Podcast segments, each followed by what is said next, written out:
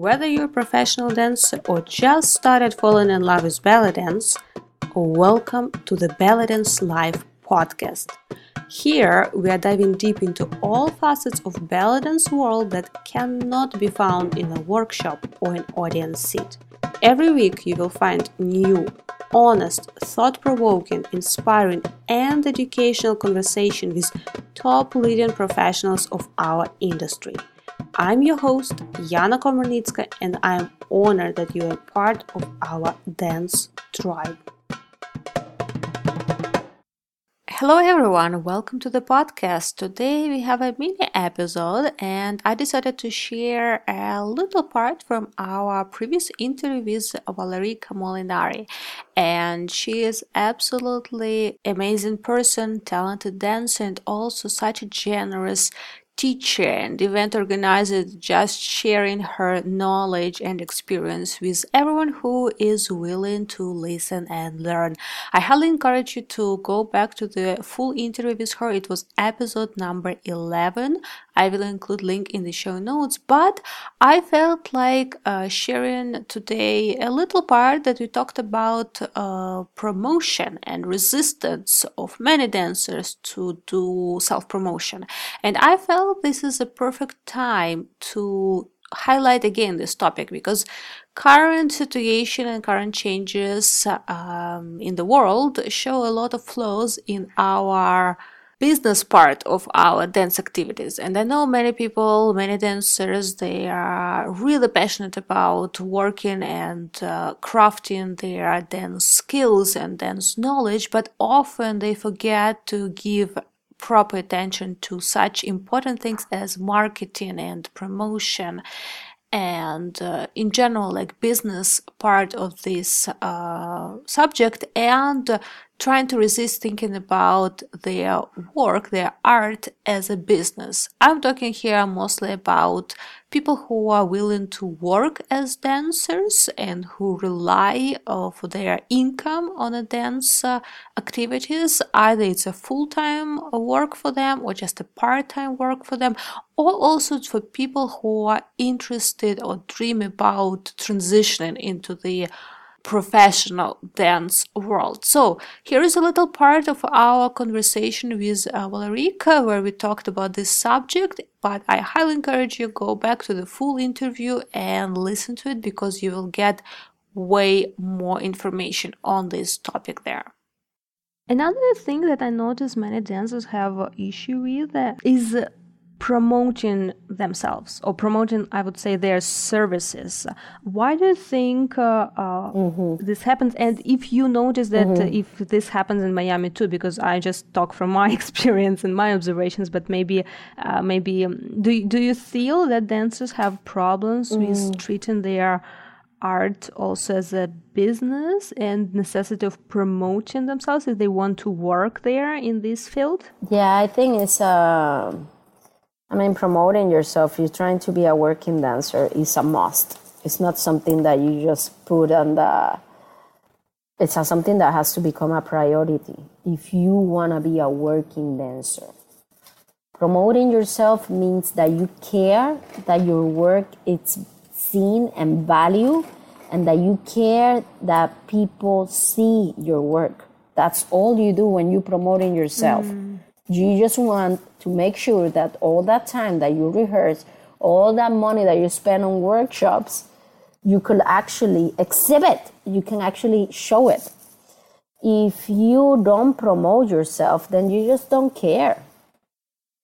As simple as that. I don't. I just mm. see it like I. I think that's a very lame excuse of saying, "Oh, I don't. I just don't like to promote myself." I please like why are you even mm. dancing? Like like and and now with the platforms that we have with the social media it's incredible how easy is this compared to before where you have yeah, to you know print 5000 flyers and you don't even know where they will finish. Um, so i think uh, this issue of promoting yourself you know i i opened facebook when I moved to Spain, uh, when I was doing this internship that you talk about the beginning of the of the podcast. And I used Facebook in the beginning to let my parents know where I was that day in Spain or what I was doing. so for me, I kind of created the habit of using Facebook every day uh, to say what I was doing. So for me, it's very natural. It's very easy to promote my mm. classes, and basically that's all that I, all all I do. I promote very little about my personal life uh, on on my Facebook. My Facebook has uh, the purpose of it's a business page. Um, so mm-hmm. for me, promoting yourself, and I know that for many people it's difficult.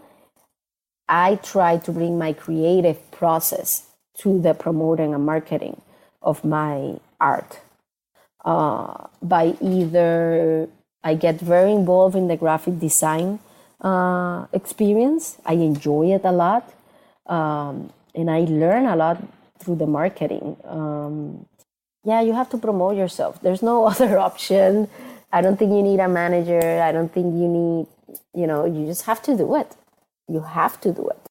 Yeah, I guess also the uh, pain point on this is that uh, dance is so connected to our own bodies that people sometimes don't differentiate that they by we are using all the phrase oh we are promoting promote yourself promote yourself but by this we actually mean promote your dance services in this case yes and uh, yes. like all the struggles gets from misinterpreting this phrase promote yourself as if you are literally promoting yourself as a person and it may yeah. sound shallow or something like that but we're actually talking about dance services or dance performance. That's it for today, guys. But before you go away, don't forget to screenshot this episode and share it with your friends.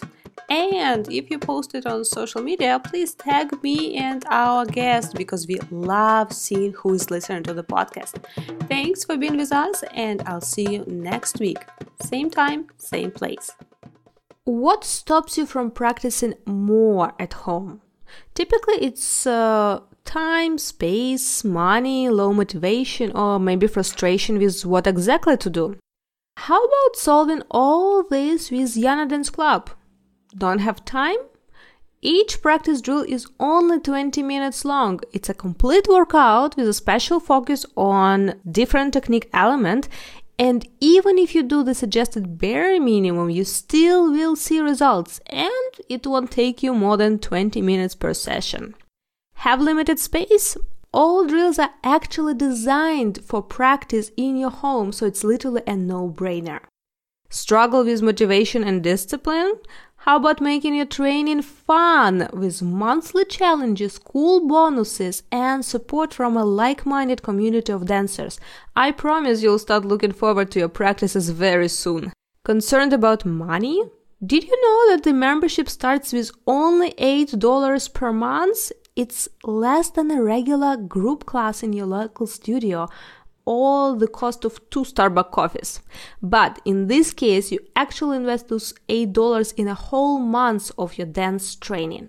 And finally, no more frustration on how exactly to approach your training at home and what to do. You can use those drills as a warm up or to get into a groove before your longer individual sessions or actually as a complete 20 minute belly dance workout of the day. Simply follow the suggested plan for your weekly training and push your dance skills to the next level.